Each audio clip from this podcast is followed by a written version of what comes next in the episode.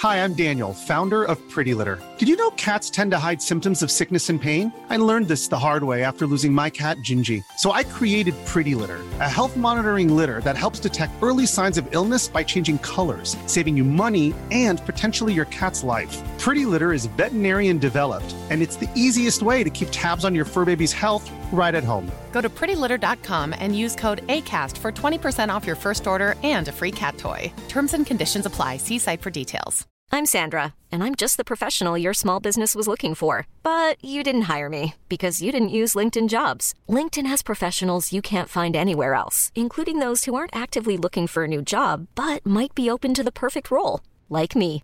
In a given month, over seventy percent of LinkedIn users don't visit other leading job sites. So if you're not looking on LinkedIn, you'll miss out on great candidates, like Sandra. Start hiring professionals like a professional. Post your free job on linkedin dot com slash achieve today. Hello, and welcome to the Blizzard Watch podcast, where we talk about Blizzard and the games that we love that they make, which is, you know, kind of the whole purpose. It isn't just us standing around watching their corporate headquarters. That would just be weird.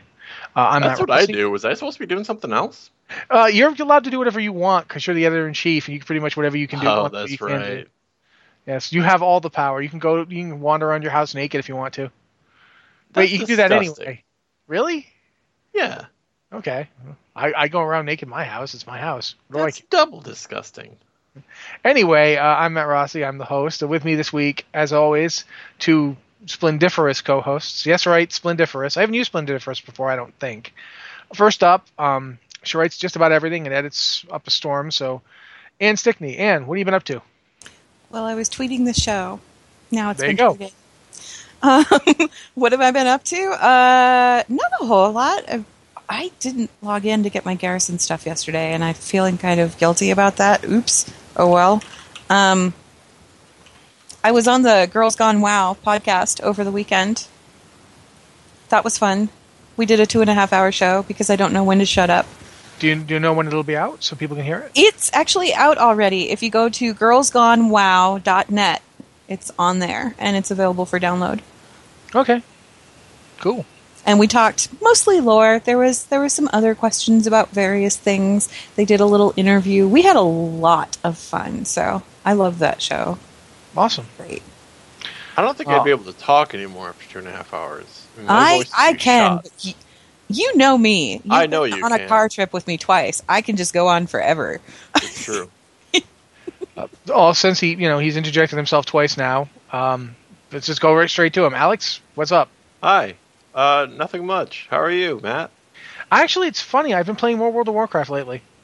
Really? Uh, I had I never actually stopped, but I was playing it a lot less.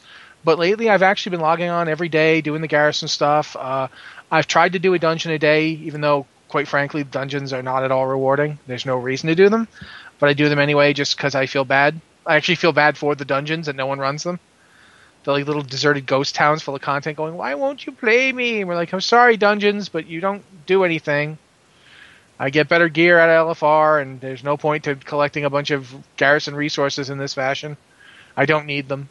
Sorry. Do you get resources from dungeons? Yeah, you if you run, you, yeah, you run the first dungeon, you get like uh, if you just run a random one, you get like so many Garrison resources, and then there's the Garrison resource quest that you get in your Garrison.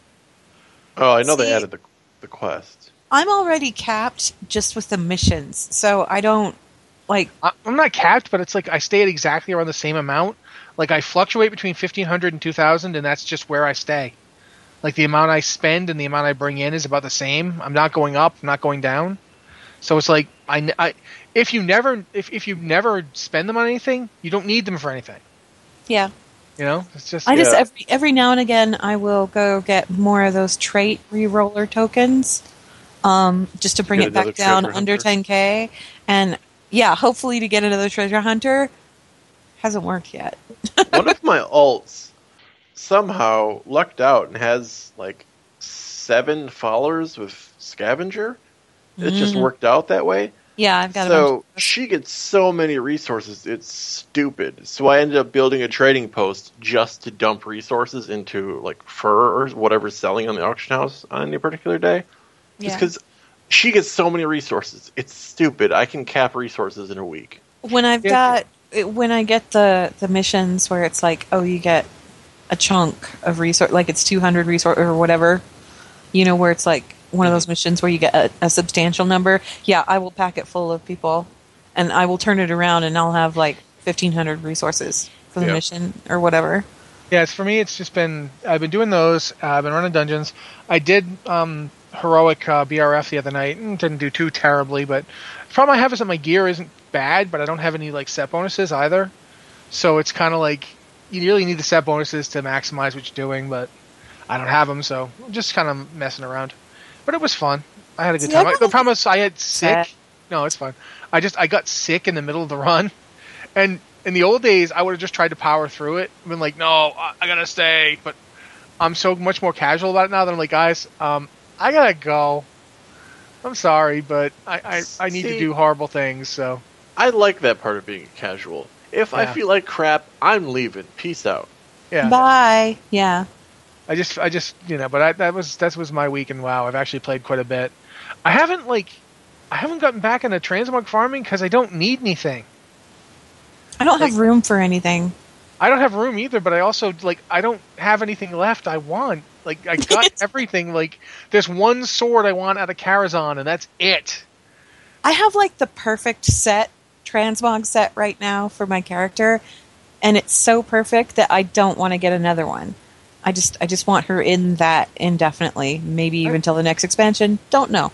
I fluctuate between sets that I like, but for me it's mostly about weapons. Like I, I, I put on a set that just looks coherent together and I'm fine. But for me it's about weapons. Like, you know, I, I go obviously I always go back to Ashkandi, but it's like half the time I'm like, ooh, I want to wear this weapon. Do I have it? Yeah, I do. See, the problem do. with that is the only thing that I can transmog to is daggers. So I'm really limited in scope as to what I can cart around. Yeah, they did, I got to admit, they did transmog for like warriors and paladins and D Ks a huge service because they made it so you can transmog um, swords, axes, maces, polearms, and staves all to each other. Right, all and you can't, you can't, yeah. I mean, if you're playing an assassination rogue, You yeah. use daggers. That's the only weapon you can use is daggers. And they don't um, even let you. They don't even let you do fists to daggers. No, you can't do fists to daggers, to daggers. You can't do swords to daggers. No, yeah. It's just daggers. That's it. Daggers to daggers. It's very boring. Yeah, my problem with transmog is I, I always am like, yeah, I really like this set. I'm going to go get it, and I realize I only envision my characters in one particular set. So yeah. Even if I get other stuff, I'm never going to use it. So why get it? Yeah, for me, it's I definitely use multiple sets. Um, it, but it's funny because, I mean, first off, warriors have better tier sets than other classes. This is just not disputable. Uh, most of the classes have one really good transmog set or two, depending on your class. Yeah, I think um, the one rogues, I use rogues have paladin. a really good is tier. T- rogues have an amazing tier two. That's like, I mean, mm. one of the best. It's, I it's, don't it's, actually use tier two. The use tier one then? Those no, old the one...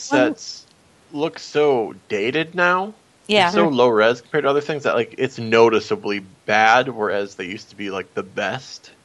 What I'm doing right now is I have cobbled together this this like set that looks like um, my my nice little troll rogue is wearing a loincloth because the belt works as a loincloth for whatever reason. The belt from like current content, and then like the boots and everything else, all it like it all came together and it looks really good.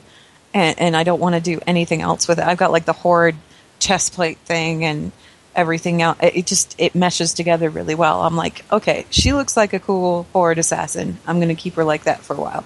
So I haven't, I haven't flipped her transmog and I haven't felt like going to get anything else. When I was playing, when, when, when I had her as a blood elf, I changed it like every three days. My paladin my... uses that blue Rocky set that I don't think anybody else in the world likes using. Mm. But I just I just like the vibrant blue, and it has a texture. I think it's pretty though. I like the that. Catacly- it's the Cataclysm starter set, isn't it? Yeah, yeah. yeah. Um, so I, I have I mean, that I set, like Judgment. But... I like Lightbringer, but they're so low res compared to everything else these days that that blue set has an actual texture that I love. Yeah, see, see, for me, it's I mix tier six and tier ten half the time. Half the time, I use Warrior tier six for the head and shoulders, and gloves and boots. And then I use tier ten chest plate, belt, and legs. And that's one set that I use that I've put together.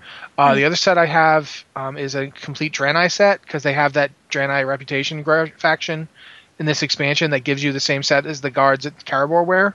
Yeah. So I have that, and I wear that with a couple of swords that I got from uh, Wrath, actually, the Claremore the Prophet, which is a yeah. Draenei-looking two-hander. I use those with that, and then I have the uh, – I, I'm not actually a paladin, but I play one on T V set, which is two hammers and the Naru, and then the, as close as I can, mostly tier, like tier six pally, tier five pally pieces that are lookalikes, okay. and I've got that mixed together. I have this See, like neat crown. That situation calls for purple judgment. Yeah. No, I would never wear purple judgment. See, I don't have purple judgment, but I've got like the teal judgment set on my rogue, the leather one that was. Oh from, yeah, from the Scourge event. It was yeah, it was like the Wrath launch event. It, it, you got the sets. I, I hung on to my sets, and I'm so glad that I did, because now I can actually use them for transmog, and it's like, look, I'm a paladin, only I'm not. yeah, I anyway. think like every class in the game got judgment during that event or something. Oh, they absolutely. Got, yeah. Everybody got a recolor of the judgment set. It was that teal recolor, and it came out in every armor did, did, did, the, did the rogue one have the shoulders that looked right? Yeah. Or did they, okay, well, no, they had like, they were, they were, they didn't look like the judgment shoulders. They were just like capped shoulders that were teal, but they didn't have yeah. like blades the, on them. The like plate the set, judgment the plate set actually had the shoulders. Yeah, and I yeah, read every day that I got rid of it. Had a set of shoulders. It just wasn't the. Yeah. It didn't look like the plate shoulders. Well, um, we should probably move on, because if not, we'll talk about transmog for another twenty-five minutes. Yeah, yeah I was I was going to say though, because news. Did you see um, six point two? They're actually coming out with another Draenei transmog set. You I can get know, the cloth. That. You can get the cloth priest set from oh, Karabor. That's, that's why I didn't say that, because I don't care. Cloth. Yeah, it's cloth. Now that's that's the thing that I wanted to talk about though, because here we've got you know plate and cloth. Well, where's the stuff for the mail and the leather wearers? Do those Draenei don't See, count? Honestly, I think that the, for the for the Draenei set, the plate stuff should step down to mail for mail wearers. Yeah. Um, as far as the the cloth look, maybe should step up to leather. Either that, the or they should release some kind of an official Rengari set that's leather and yeah. knit.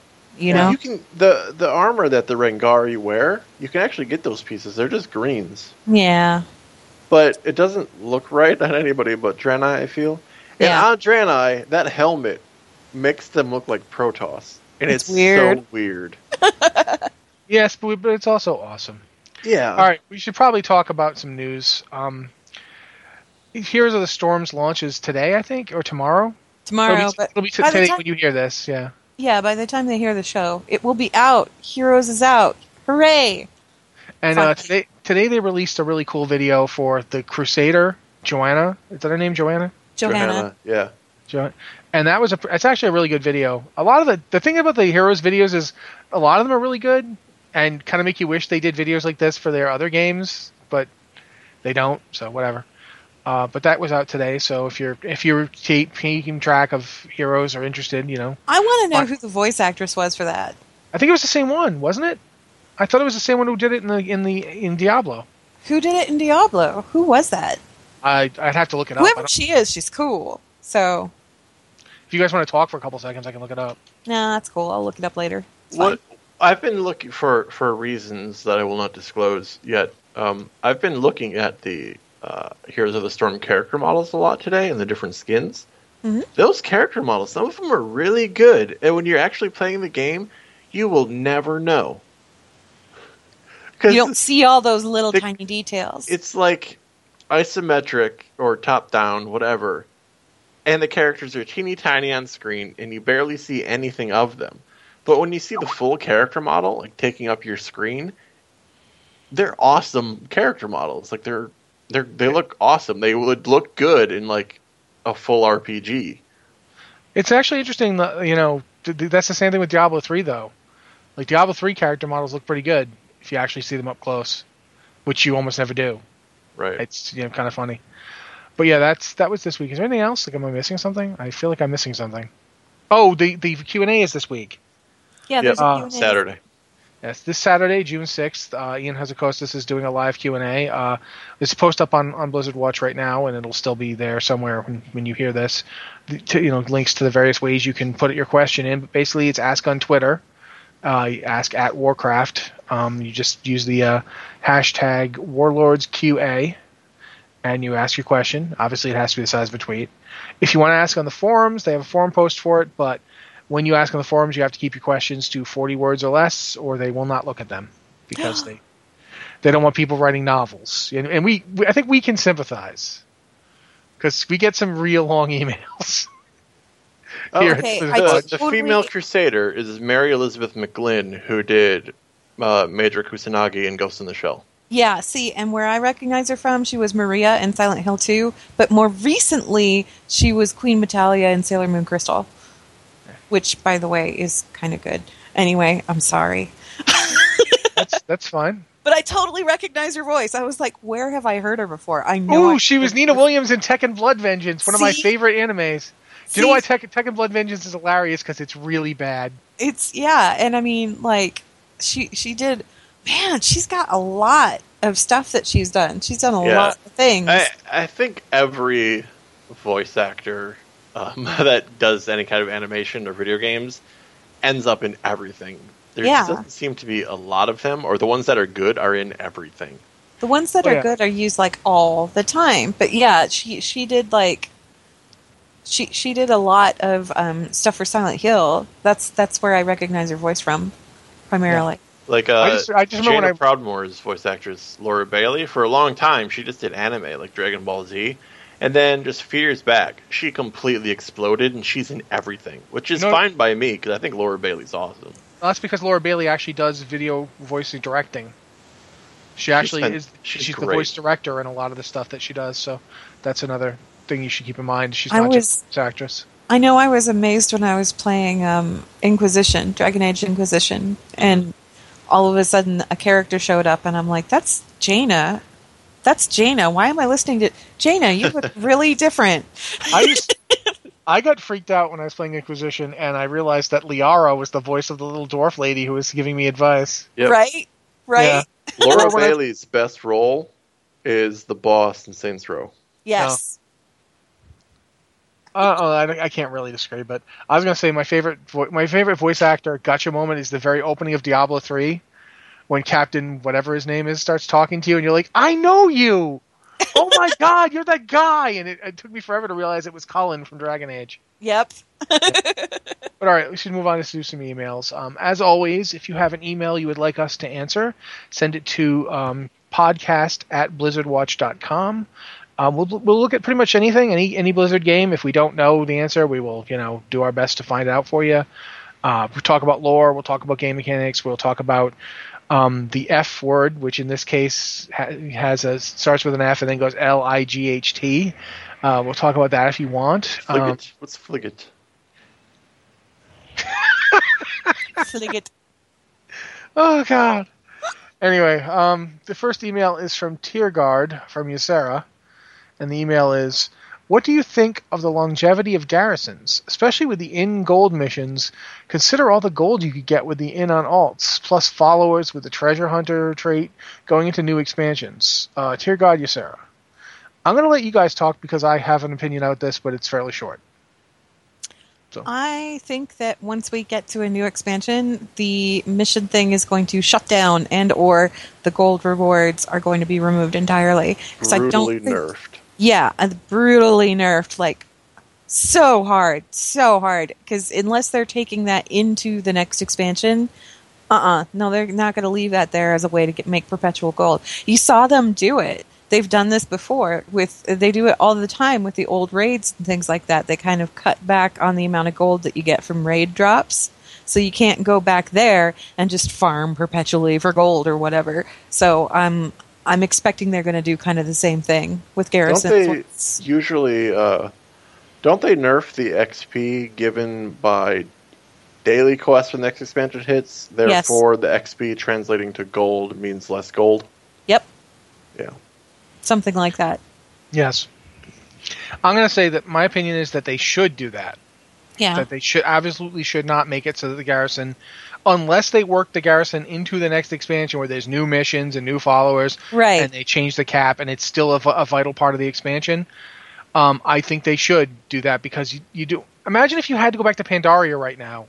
Oh. Had to, just to do your game. You know what go I mean? Do the farming. Yep. Go plant your seeds because you need the buff food. Yeah. It, it's, oh. It's, it's, it's fine... to have that when you're when the game is current and that's the current content. Um, I might I have my own opinion about how how much garrisons are involved in endgame and how much they should be, but I'm absent of that. You that's know, an editorial I still need yeah. to write. Absent of that, you know, it's still it's fine to have the gold making power of the of the garrison now, but having it be something you're like still doing at level one ten or one twenty or whatever the next expansion is, Mm-mm. no. Un- unless they make it so that, you know, I don't know, at the end of this expansion, Draenor blows up, and now you and your floating garrison are, like, traveling the cosmos, you know? You put a big gun on the front of it. Bubble. No! Yeah. But, you know, otherwise, yeah, I think it should be nerfed. It should. You should not have to do the garrison in the next expansion, as you shouldn't have old content be your, you know, an integral part of your gameplay. It shouldn't no. be done. It would literally be like if you still had to go and like do quests for like, you know, some Cataclysm faction. You had to now. go do the Dalaran raid quests. Yeah. I, I would like the mission table to stick around though. I mean, yeah, like in new some missions aspect, and but... that's one thing I would love to see continue from Warlords. Honestly, I honestly I think there is a there's a level of play in the garrison that you can extend forward, and, and you just need to make it so it isn't so all consuming. Yeah. Like I think the garrison, the biggest problem with the garrison is that it does too much. Way but too I, much. Yeah. It does everything. You don't need to leave it because everything happens there. It's actually interesting because I ca- I can't source this right now live on the air, but I remember an interview where they said in early testing for Warlords of Draenor, like very early play testing, like internal testing, garrisons weren't as all-encompassing, and the yeah. testers were like, hey, you should extend this thing to everything, and they're like, that's a great idea, let's was, include everything. Was that like a Stockton interview? I want to say I think so, yeah. And the thing and, is, is the garrison mechanically the garrison is extremely elegant and well designed. Like I'm, I have my problems with what it does, but not with how it does it. Um, the, the garrison is like it's every so often I stop and look and think about if there was just a game that was the garrison that was released, I might play that game. I would not play that game. I might because I've seen people play games like it. I would like play it. that game for like about a week and then I would take it off my phone. It's like um because it's a phone game. What is it? Animal Crossing? Yeah, it is uh, pretty. It is a pretty little similar. Bit, yeah, a little. I th- honestly, Animal Crossing was more engaging. Well, the thing is, that's the thing. The problem the garrison has, and I don't. I want us to move along at some point, but the problem with the garrison is that it, it, it doesn't allow for you to do stuff that like cross-player stuff. Imagine if you could trade followers, or if you could go to each other's garrisons and do missions there that you don't have at your own thing, or you know, like the archaeology, the way archaeology works in Animal Crossing, where you can dig stuff up and then you could give it to a friend or whatever. There's there's room for like that kind of thing that the garrison doesn't do. The garrison doesn't do cross-player play. And that's a shame. You know, I uh, still want regular old player housing. Yeah. I'm going to say it. Like, this I, is, this is over like the- this thing where you have to do these work orders and all that, I would rather just have a house that I can decorate and I go out in the world and quest for this some is, new chairs. Yeah, and see, this is this is the point. This is what I wanted. The point that I was like aiming towards with my the editorial that I still need to get around to doing is that we asked them for player housing. Basically, we asked them for a shoebox, and we said, we would like a shoebox, please. And they said, oh, you want a shoebox? Okay, we'll go ahead and do that. And then they handed us, like, a land shark. that's, that's nothing at all. It, it, maybe you could fit a shoebox inside of it, yeah, but does it actually work like it? No. No. It's like they heard what we said, they saw what we wanted, and then they gave us something else entirely and said, here. Aren't you happy? And it, it's not it's not working. We have I no mean, reason to leave the garrison because everything that we can do, we can do in the garrison. The only thing that the garrison is lacking right now is a barber shop. I still have to know, go to a capital city for that. There are so many people who farm mounts and pets and go crazy trying to get them all. Why not just give me some drapes to collect? I'd go collect drapes. And, I, like, throw rugs I and want couches. To see, and I, what I'd like to see is Wildstar's housing system. I'm sorry. I mean, Wildstar has its good points and its bad points, obviously. But, and it is going free to play. Did you guys hear about that? It's going free oh, yeah. to play in the fall. Yep. Anyway, the thing that I liked about Wildstar the thing that really caught me almost immediately, there were two things. Double jump. I thought double jump was the most amazing thing in the world. Um, just because I'm ridiculous about hitting my spacebar. Player housing. Player housing was fantastic. You went into this little instance world that had its own little chat channel so you could talk to people and stuff. But as you were out in the world doing your quests and things, you were picking up pieces of furniture and you could just customize and build whatever. I don't know if you guys saw it or not. Raids, um, one of our writers, our staff writers, one of the things that he did in his player housing, it was like Rainbow Road, but all he used was neon beer signs. He put in as many neon beer signs as he could, and he just made this racetrack that went up and down and around, and it was like a box of Legos, right? That's what that was. That's what that housing unit was. It was a box of Legos, and you could just go nuts with it. It was separate from the game. There was a little bit of feed in, because to get the pieces, you had to play the game, right? That's what we want. Like, yeah, that's it. I remember I'll be honest with you. There. I'll be straight up and honest with you. I don't want that.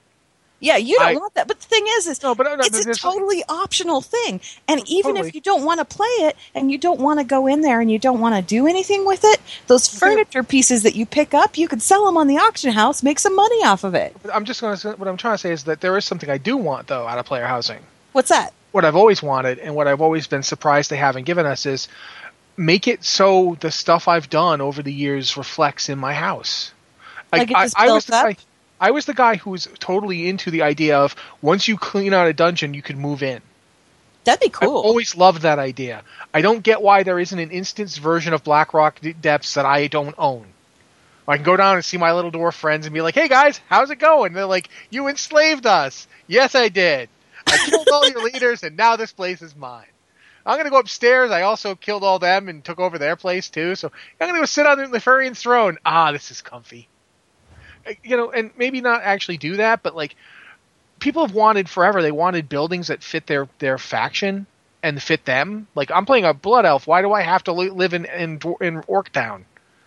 You know, see, that's the part about uh, particularly like with the Wildstar part. You could you could get different houses. You could purchase different houses yeah, with that different would be awesome styles. If you, if you could do that and with WoW and like have them be like the elf astrolab tower. Just have them. Yeah. You know, plunk you have to go in, give them a box of Legos, and they will be happy for like ever. A residential district in each capital city that's just instanced or phased or whatever. Yeah. I honestly feel like if garrisons had been set up so that you had to travel through a common hub with a lot of other players to get to them, they'd feel more alive. They would. And, and I think that there's so many things going on in the garrison that it contributes to you never leaving the garrison, whereas if you had a house that had limited activities in it, but to decorate it, you had to go out in the world.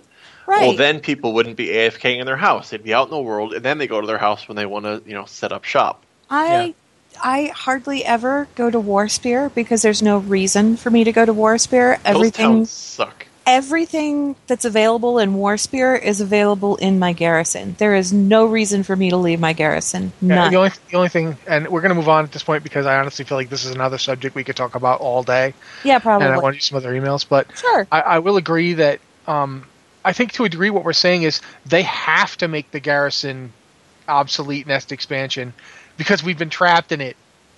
Oh, God, don't leave me there. Don't yeah. leave me there. Let so me leave. Let me please, go somewhere else. Give me a reason to. It, yeah, please don't make it so that we have to stay in the garrison. I think that's the general feeling here.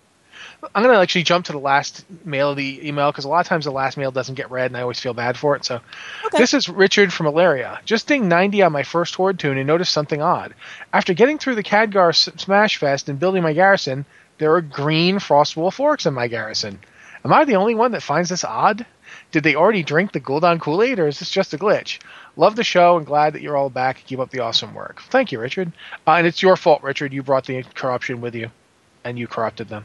No, I'm just kidding. Uh, it's a glitch. It it's has a- to be a glitch. I've never seen that. Yeah. It's either a glitch, or it's just, you know, they've used like one or two green models instead of brown. Just, you know. I I it seems. Have- wasn't there something like that in Burning Crusade where a couple of the orc N P Cs were red? Yeah. And red orcs were clearly like the bad guys. They were the fell orc models for some reason. It could be as simple as your computer not loading the proper texture. It could be, you know. Check your video drivers on your graphics card. Nvidia just came out with an update. Yeah. It could be the fact that the game, I don't know, the, the new system for the game storage is different. I don't know how it how it keeps stuff in your computer anymore, but it used to be that the game, you know, loads everything from your computer to speed up, you know, so you didn't have to load everything from a distant server. And this could mean sometimes it would cache stuff and you'd see stuff that didn't make sense. Like, I remember doing Sunken Temple, and all the big trolls were like, they had like normal troll textures on them, so they looked ridiculous. They were all stretched out. It was weird. Yeah, you remember this. Yeah. Or like when this like faces wouldn't load right. They so um, get... it was actually kind of funny because all throughout the Warlords of Draenor beta, you'd is... find N P Cs that that were like the textures and the models didn't match up, and they looked really strange.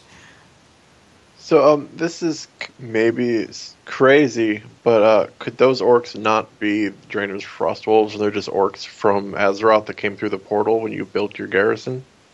It's possible. I don't. I don't remember because what the honest. Green orcs? Yeah, Frostwolf orcs. No, because if they're fr- Frostwolf orcs, then they well, they could be our Frostwolves. That would be weird as heck, though. Well, I mean, it says after getting through the Khadgar Smashfest and building the garrison, and when you build the garrison, it's a bunch of people from Azeroth who come through and hang out. Yeah, but if they're listed as a Frostwolf orc, then why would they? Well, I guess they could be like Azeroth's Frostwolf orcs, but the Frostwolf yeah. never drank the green Kool-Aid, though. Thrall's ah. green, but Thrall Thrall's green, and they did turn green because Durotan and Draka turned green. Maybe there are Frostwolves. I don't know. That's weird. Yes. So, yeah, basically the answer is it's probably some kind of mix-up, but we don't know what kind. So, all right, next email. Hail, good podcasters. I'm jumping around to try and get through them without, like, you know, unduly favoring the ones I picked first. Okay. Hail, g- good podcasters of Blizzard Watch. In the recent Hazzikostas interview, they asked the following yes or no question. Is six point two the last patch of Warlords? To which Hazzikostas replied, we have plenty more story to tell after this. The fact that he doesn't say yes makes me think he was trying to give a non-answer that sounded positive. If asked about that quote in seven point oh, he could easily say I was referring to future expansions. I find it hard to trust anything Blizzard says about WoW now, and I know I'm not the only one. Do you really think there will be anything substantial for War- Warlords of Draenor after six point two? I'm personally expecting something akin to the garbage of six point one. Thanks. Uh, way too spooky. Undead Rogue. Well, sorry you're too spooky, Spooky.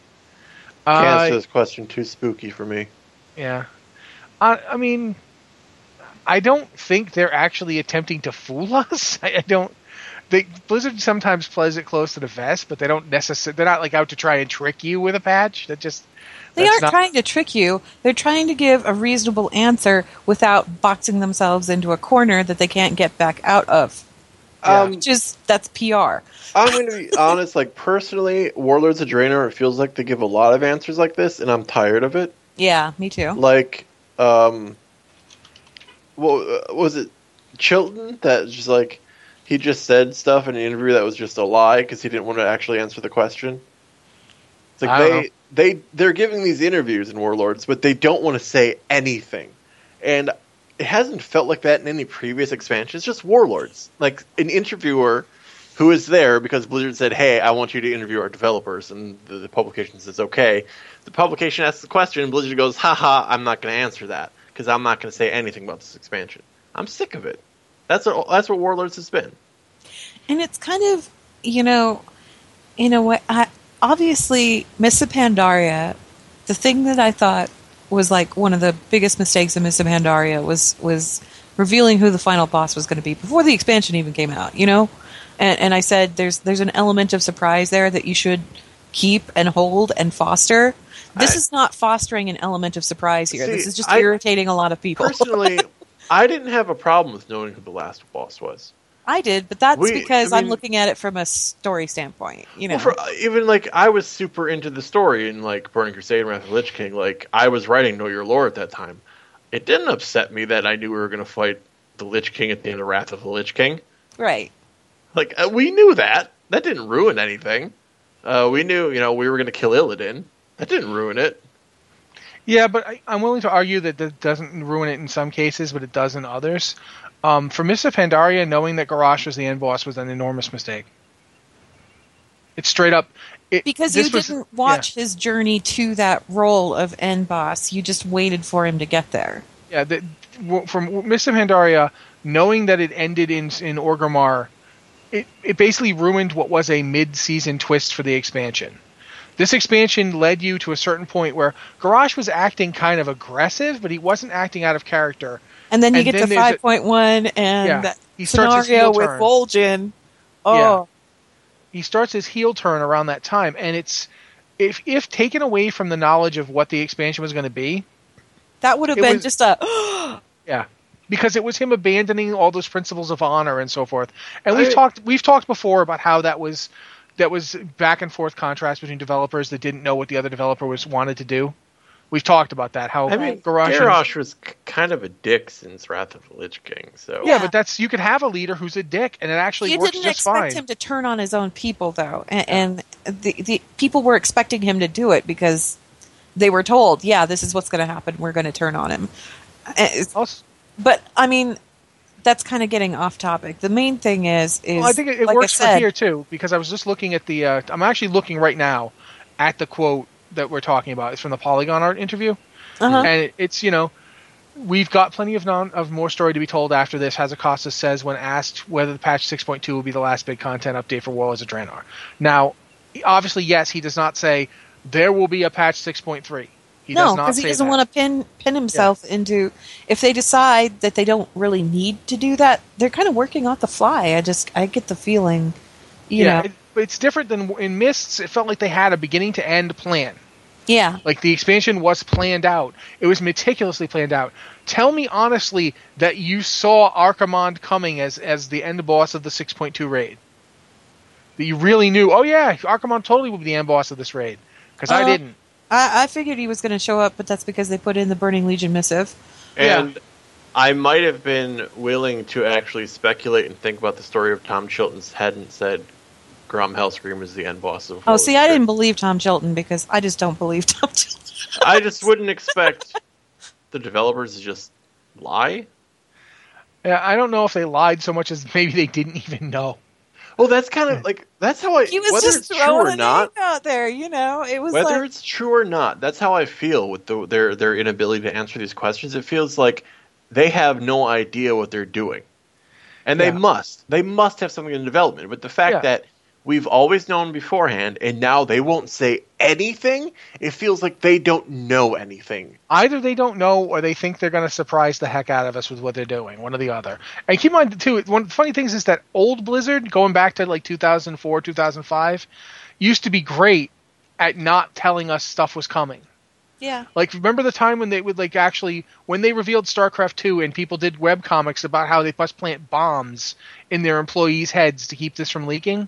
Yeah, and then we suddenly, and they, it changed so so drastically around the time of like Warlords, and then I mean of, of Wrath, and then Cataclysm. The Cataclysm spoilers were thick and fast. Yeah, and and you guys remember when they were doing Warlords of Draenor at BlizzCon and they were revealing it? People were like, it, it felt an awful lot like an announcement that they were doing that everyone already knew was coming out. And really, it almost, yeah, it kind of did. It felt well, an awful lot. Is, Blizzard is a lot leakier than anybody cares to admit, but a lot of in a lot of cases, it's people don't say anything out of respect. But all it takes is one person blabbing everything. It's like, okay, the whole thing's spoiled. Yeah, so, I mean, how many people work at Blizzard know about this stuff? Uh, and plenty all... of people outside of Blizzard know because of that. They just don't say anything because it's the yeah. If your friend tells you.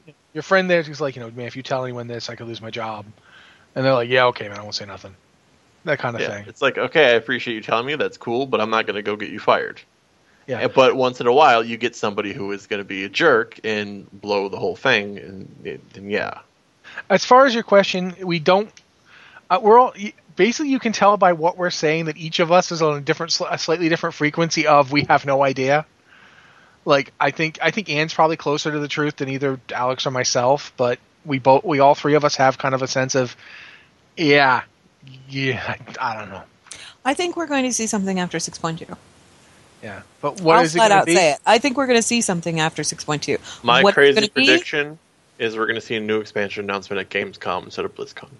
No, and they don't want to leak that. Mm, that would be interesting. But I think that we're going to see like something else after what goes on because, yeah. Know Your Lore this week is going to be interesting. I'm I'll saying Gamescom. I'm saying Gamescom because if they don't announce before BlizzCon, they're just back to the two-year expansion cycle again. That's true.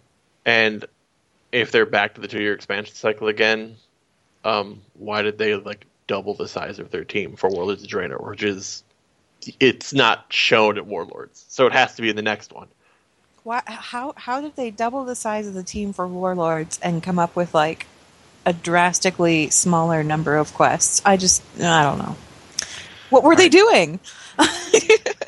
Next email is from Tanchi, the troll monk from Argent Dawn E U, and Tanchi, thank you for having a name that I'm reasonably certain I got okay. Um. Hello, Blizz Watchers. Uh, a somewhat newer listener here coming to you with a question regarding Warlords of Draenor's story, more specifically on how it compares to that of the previous expansion, Mists of Pandaria. Would you say that the Mists of Pandaria story department was more successful than Draenor's? Whatever the answer, can you pinpoint the factors as to why? This can go from the premise of the story, the setting, the writing of the characters and quest dialogue, lore quality, and quantity of your own categories. As someone who immensely enjoys the story content within Mists of Pandaria over Draenor's, I'm interested to hear your opinion of this. Uh, thank you for keeping up the good work. Uh, you've already managed to earn a spot amongst my go-to podcasts to listen to while playing WoW. My Thank opinion you, is quick and shallow, so I'm just going to get it out of the way before you two go crazy. I didn't like Mists of Pandaria entirely because I don't like Pandaren. I, okay. I dislike them so much that it doesn't matter how good Mists of Pandaria story was, I, did, I couldn't get into it. Okay. Anne? I'm going to let you go, actually, because otherwise I'm just going to go on and on. All so right. Go. I think um, Mists of Pandaria was better at realizing its story than Warlords of Draenor has been. And I think that's because Mists of Pandaria had patches that were dedicated to story development, that it had um, the amazing patch five point one system where it basically threw a new, entirely different way to get story content at people, that it did its, it did so in a timely and interesting fashion. It followed it up with five point two and five point three, both of which, you know, had more story elements to them. five point two in particular, the Isle of Thunder, uh, did, did a really good job of advancing the story. Um, In general, although I think there were missteps uh, along the way, I think Mists of Pandaria just sim- quite simply did a better job of giving you its story, of showing you this is what's going on, this is the world, these are the events. That being said, I like Miss, I like Warlords of Draenor better purely because I like the story that I am being told, but I'm upset with how I'm being told it. Uh, I have real problems with how the story is unfolded. I, for instance, I think the level, I've said it before and I'll say it again, the leveling in Warlords of Draenor was beautiful. I loved it. I really had a great time. I thought it was great. I liked my, my Draenei getting to experience what he experienced. I loved the zones. I thought they were really well done. I liked the objectives. I thought a lot of it was really great. And the, it only started to fall apart for me once I was like level one hundred and all I could really do for story is wait for the Garrison campaign to rigidly time itself out, and that was basically it. Like, there's no real story in the raids. There kind of is, but it's it's mostly about, you know, collecting chunks for a magic ring, really. And I just feel orcish middle management. It, the, the thing is, is you know, I really honestly feel like one of the biggest missteps was in how we've gotten the warlords. They shouldn't have been raid bosses yet. They shouldn't have been in these raids. Uh, Blade Fist in particular makes zero sense where he shows up. I mean, I get that the ogres have an arena, but him going back to the arena is roughly the equivalent of like, it, it's just, no, you don't do that anymore. Your job is to be a bad guy, not, not to go get killed first thing in the expansion. He's literally the first guy we kill. No. Mists did a better job. Well, technically Ner'zhul was the... Yeah. He wasn't even raid, a raid. He was just it, dungeon. I, I wanted to ignore that. But okay, yeah, you're right. Turn, there are he, still he, all he, the theories that neither Ner'zhul or Gorfiend or Terran, whatever. Well, or, well, we know Terran isn't dead. Yeah, yeah we don't so. know about Ner'zhul yet. But, um, I mean, in general, I mean, I'm going to let... Gorfiend's new model is stupid. Yeah. I'm going to let Anne go at this point because I'm pretty sure she has to say, well, in some ways agree, in some ways disagree with what I'm saying. But for for me, Warlords' disappointment hasn't been the story so much as how it's being told. Yeah, and um, honestly, that's pretty much where I'm going to go with it. It's not a matter of it's how the story is presented. And, you know, you back away, you have to back away from what the story was. Like, you have to back away from the whole, oh, there were Pandaren, oh, there was this. You just have to look at it from, like, building blocks, I guess. You have to, like, take a step back and just kind of look at it analytically. And when you look at it analytically, a lot of the problems of, like, say, oh, Cataclysm. Cataclysm had a lot of building blocks, but they were scattered, and there wasn't actually, like, a defining thread that pulled them all together. Not one that we could easily see. It was there. It just wasn't given to us. You know, yeah, I, I'd agree you with you there. You had to look at it and yeah. really look at it. Mists of Pandaria, the way that they set up Mists of Pandaria, they had the building blocks. They had the thread. The thread led us through the thing. And nowhere, nowhere as good as five point one. And I know I say this all the time, but the thing that I loved about five point one was that, yeah, you had the pointless dailies that you did, but every other day you were getting a chunk of story. Not only were you getting a chunk of story, it was a chunk of story that contributed to that main storyline. And then you had this little narrator dude, right? You had it was either the dwarf or the hosen that would fly out where you needed to go. And just in case you forgot about what was what you just did a couple of days ago, they would fill you in and they would talk about how cool it was that you did that thing. So you were never really lost through and, that and five point one experience. I got to say this and I, I because I think it's something that really fits into that. Mm-hmm. The whole the fact that you got it every other day. Yeah, you didn't have to wait too. a week for it. You, you didn't have to wait. You know, you had you, no time to forget about it, really, um, because people retain information on different levels, and you know, some people remember things from week to week. I usually remember things from week to week. It's just the longer I go without being introduced to something new, the less I care about that new thing. And five point one was about the perfect pace, where it was like, oh, good, I get a new goodie every other day. And it felt really rewarding and it felt really solid. And the story felt really solid just from, it was, you know, building block thread, building block thread, building block thread. And that's how it should go.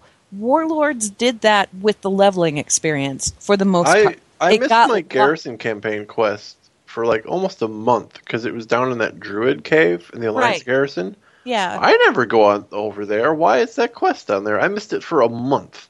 Right. Yeah. Well, the thing is, is, is the leveling experience in Warlords. It kind of Gorgrond was kind of a misstep. It felt like a misstep to me. But when you go and you look at the other zones, like Shadowmoon Valley, or even Spires of Iraq, was beautifully done.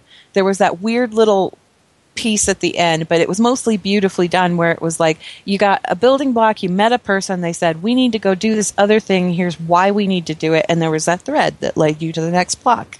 And it did that all the way through the leveling experience, all the way up to where you kill Garrosh.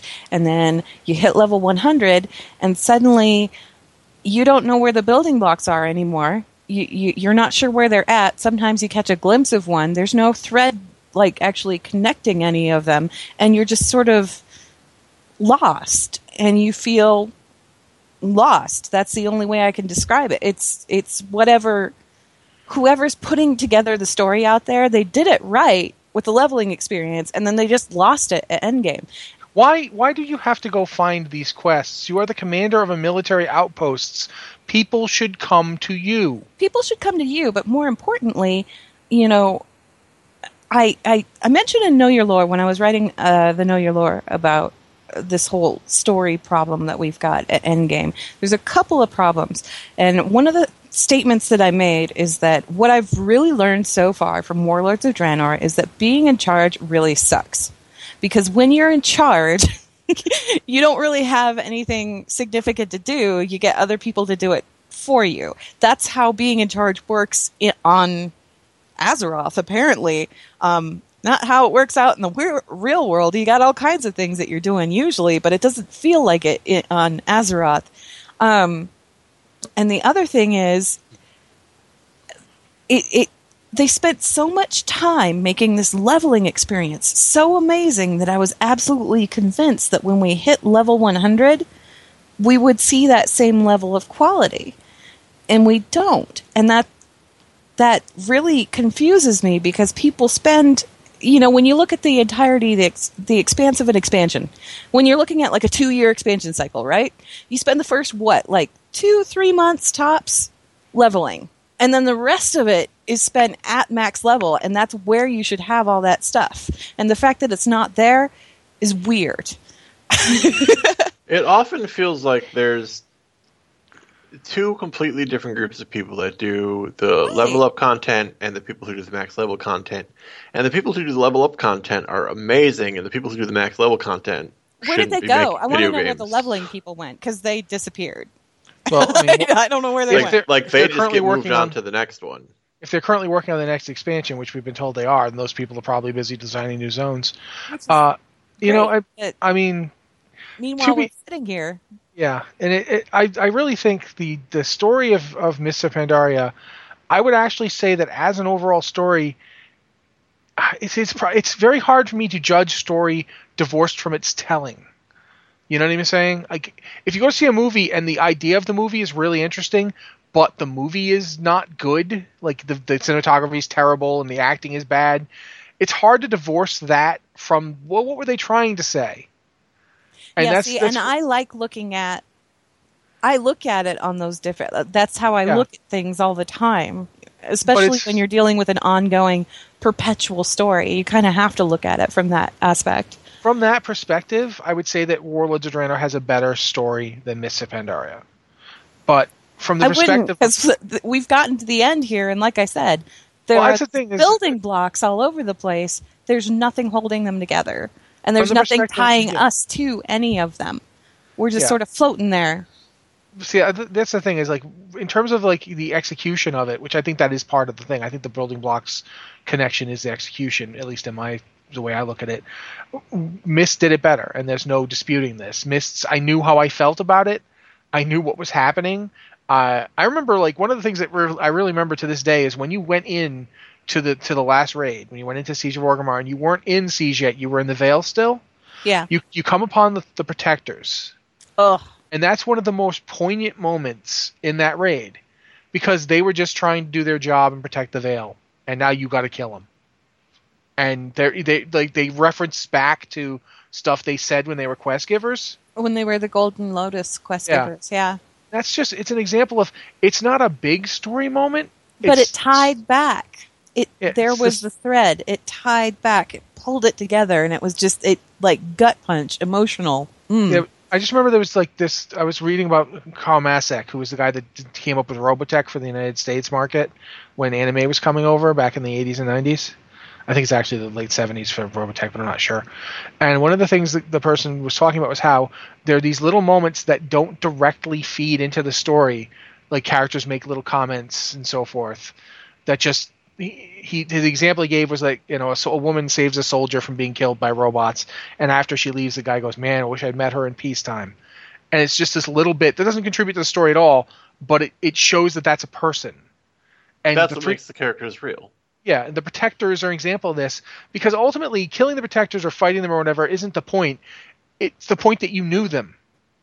There's that guy who always gave me that horrible quest. I had to fly all the way over there and try and get those stupid hosen to stop taking people's kegs. There's that woman, you know, she used to give me the daily to go ride the giant ball.